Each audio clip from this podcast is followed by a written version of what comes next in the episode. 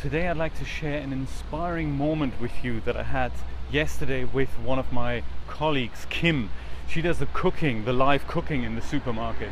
Together with her colleague Chris, they kind of take it in alternating ways. Chris, by the way, has just had lymphoma, has gone through treatment, and uh, we've discussed his latest CT scan yesterday. You know, from one cancer buddy to the next. It's kind of it's kind of cool. I can read a CT scan from somebody else from a different disease, and I'm thinking, oh, I think I can hone in on what's important there. It's very, very interesting aspect there of uh, having read a lot of um, CT scan reports and all that.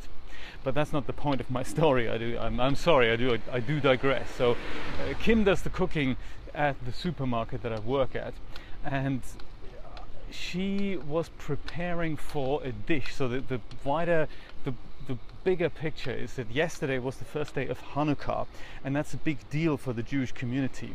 So Publix have decided to throw a party there yesterday. It was amazing. Lots of food, uh, lots of samples on offer. There was a DJ there, so it was a big party at Publix. Very, very interesting. I, I like that. Uh, sadly, I had to go shopping, so I couldn't really join in. But uh, I think the customers really enjoyed it, and everyone had a lot of fun. And it was, it was just, you know, it was just cool. Kind of Hebrew hip hop songs and all that. Fantastic, absolutely fantastic.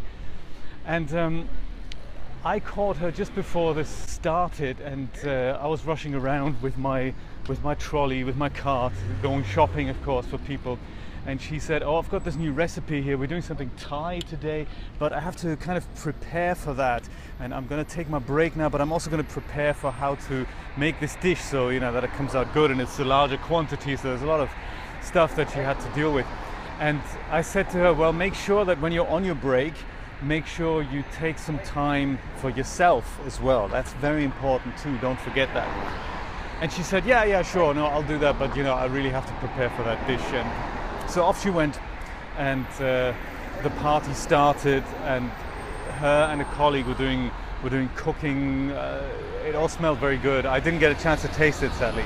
Later, as things calmed down a little bit, she found me in one of the aisles, I think by the by the ice cream section, and she said, "You know, I just wanted to say thank you so much for your advice earlier. It really did something for me." And I said, "Oh, I don't quite I don't even really remember what advice was that. And she said, well, it's about uh, taking some time for myself and, uh, and not just focusing on the job. She said, your advice was really well received and it, uh, it just, yeah, it was just, it, it made me remember that there are more important things to life than just rushing to get to another job and uh, making sure you do a job really well. And I thought that was such a sweet thing to say, and and uh, I felt I felt so pleased that my almost throwaway comment that, that came from the bottom of my heart, of course, uh, but but nevertheless it was a it was a quick comment in a rushed environment, and it it did something. So you know, it changed her life for that day, for that moment, and it had an effect that lasted much longer than just the few seconds it took to to give that advice.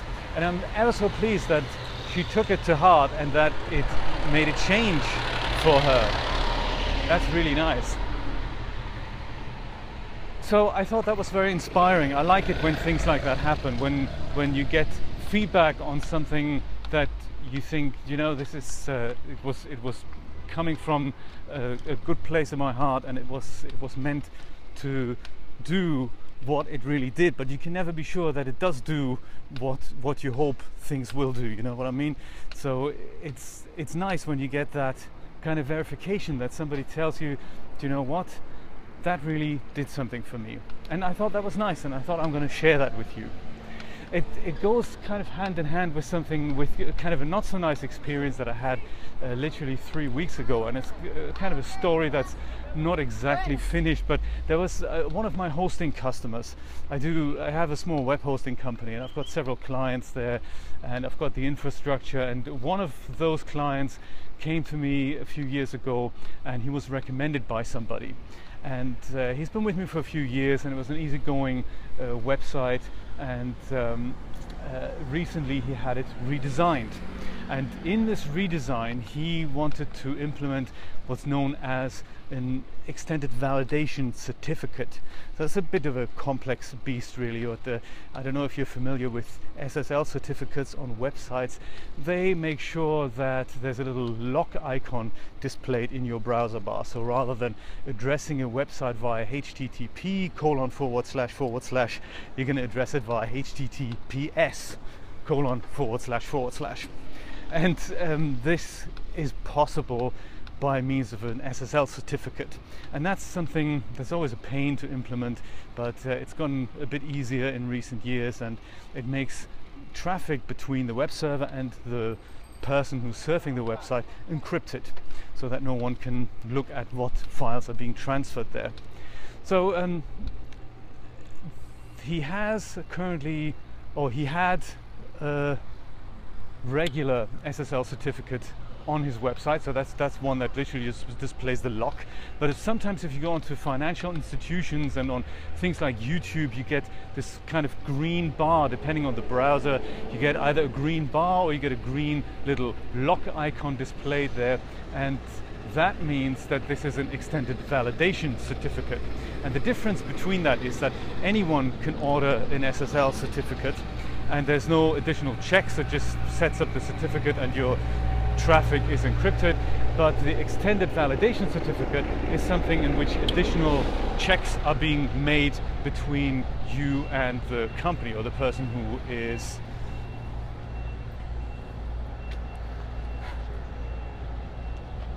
Sorry, don't worry, don't worry.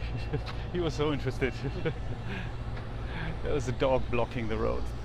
So there's a bit of uh, construction going on here. I have to take a different route. I hadn't anticipated that. It's a bit of a surprise to me. Sorry, I didn't know this was closed. Sorry.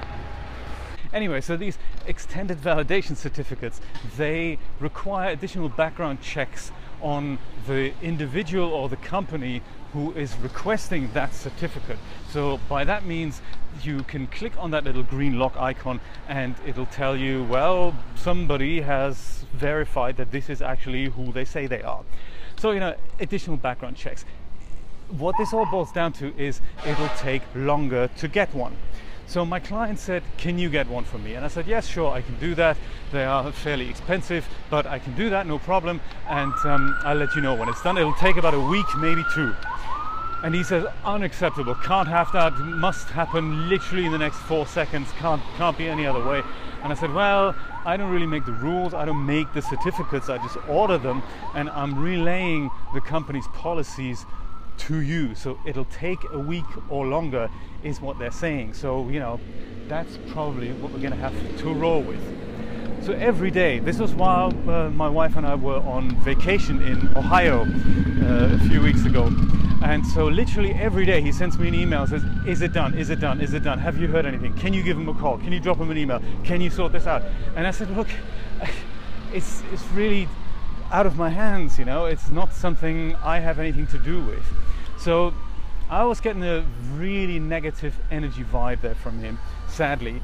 Um, and I, I thought he was such a nice guy, but we haven't really ever worked with one another. We had transferred his website in, and that was the end of it for several years. And, and now um, I'm kind of get to seeing what what his true colors are really. He was a recommendation from another client, that's why I took him on. And uh, in the end, it boiled down to the fact that he said, if you can't sort this out, give me a refund and I'll try and source a certificate myself. So I was thinking, okay, since you brought up the refund story, I'm thinking perhaps you should do that. And while you're at it, perhaps you should get that certificate from a different hosting provider and host your website there. If it's not good enough what I'm doing, and I'm a nice, easygoing, chilled out guy, if that's not good enough for you, then I'm afraid perhaps we should look at other things here. You should look at other providers.